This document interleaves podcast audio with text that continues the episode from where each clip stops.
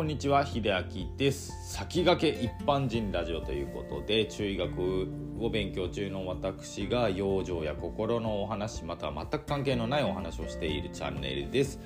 お暇な方は最後まで聞いていただけると嬉しいです。ということで、まあ、最近ですねあのまあ、スタンド FM 以外でもいろんなところでねプラットフォームこうやって音声配信のアプリが増えてもう結構一時期と比べてね配信する方が増えたんで皆さんね聞いて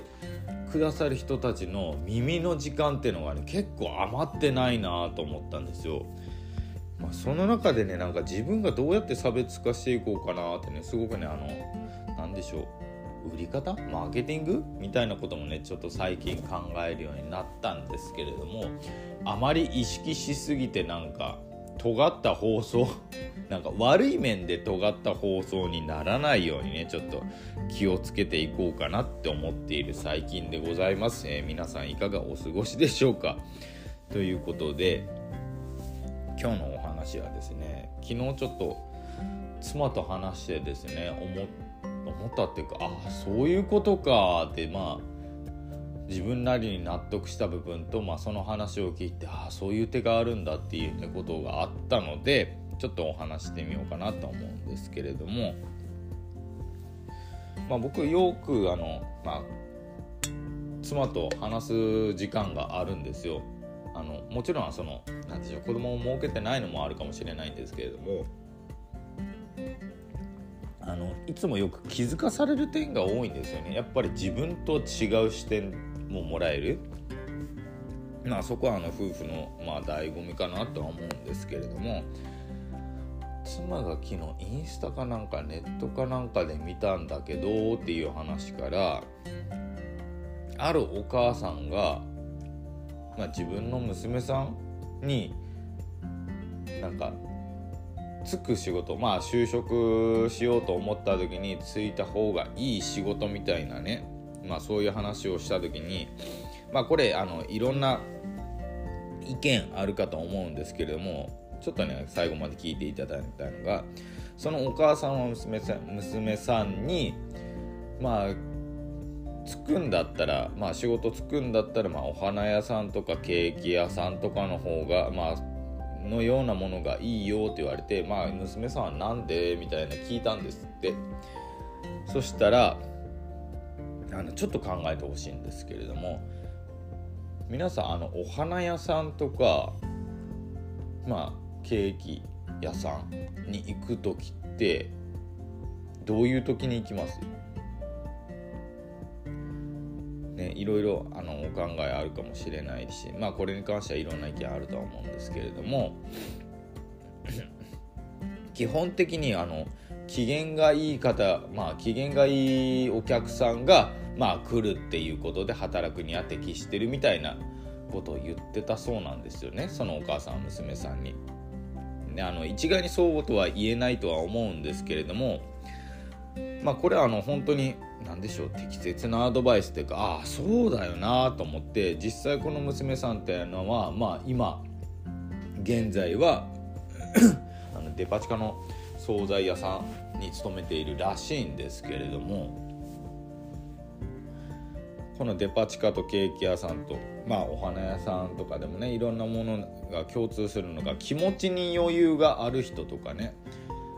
まあちょっとあのお金に余裕がある人みたいなことで、まあ、そういうお客さんが寄ってくるところだとあのストレスがちょっと少ない っていうねお話をしていたんですよ。で妻と話してたのが、まあ、先ほどね再三言ったそのやっぱりいろんなお客さんがねどの職業も来るし今紹介したねお花屋さんケーキ屋さんデパ地下の惣菜屋さんでもそうですけどもいろんなお客さんは確かに来るしクレームとかもあったりするとは思うんですけれども僕もあのその激安スーパーとか、まあ、タイムセールだったりとか、まあ、年末のセール年度末のセールとか行って、まあ、皆さんと同じような感じ方だと思うんですけれどもあのセールとかすっごいなんか安売りをしてるところって来る方々の気持ちに余裕がないんですよね。だからすごくあの安売りを好む人安さだけにとらわれてる人ってすごい気持ちに余裕がなくないですか？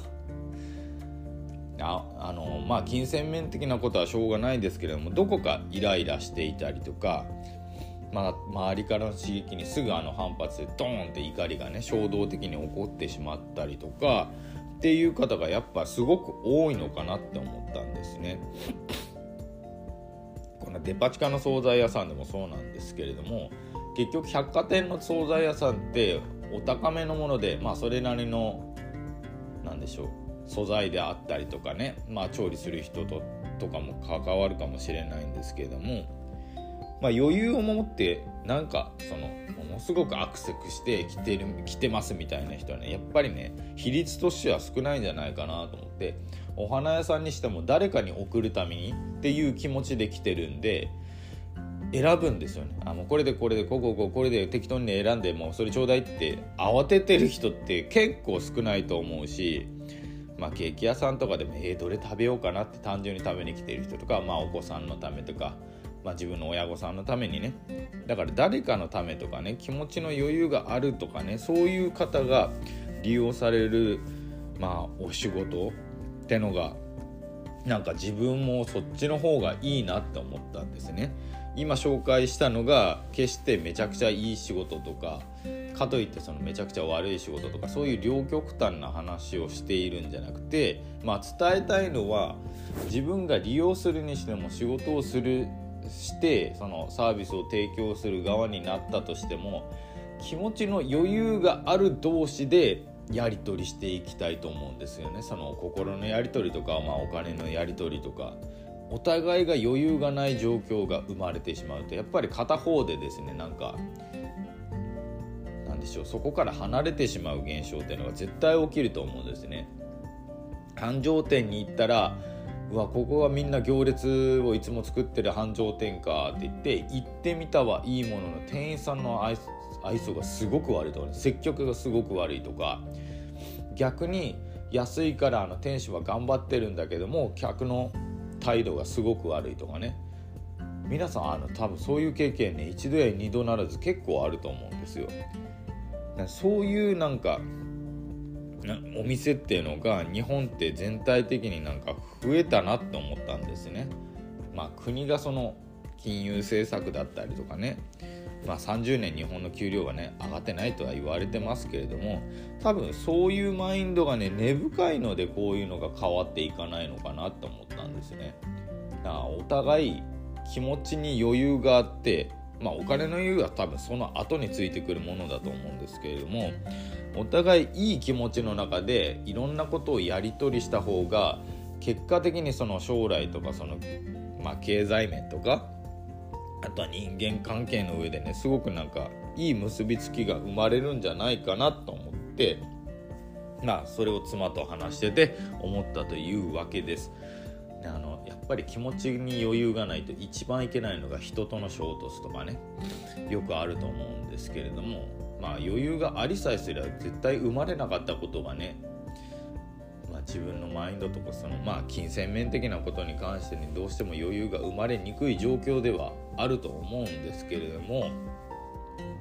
そういう時はねなんか自分の機嫌を良くする方法っていうのもねやっぱり人生の中で考えてほしいし無駄,、ま、無駄なものにお金と時間を割いてほしくないっていうまあそんな僕が思った放送でした。皆さんはいかがお考えでしょうか、まあ、気持ちの生み出し方余裕の生み出し方ってのはねいくらでもあると思うんで、まあ、まずは寝ることだったり変なボンばっかり食べないとかねそういうことも必要ですけれどもちょっと今一度ねそのお金の使い方とか出しどころとかね少し考えてみるとまあ、気持ちの余裕って生まれるんではないでしょうかということで最後まで聞いていただいてありがとうございました。それではまた。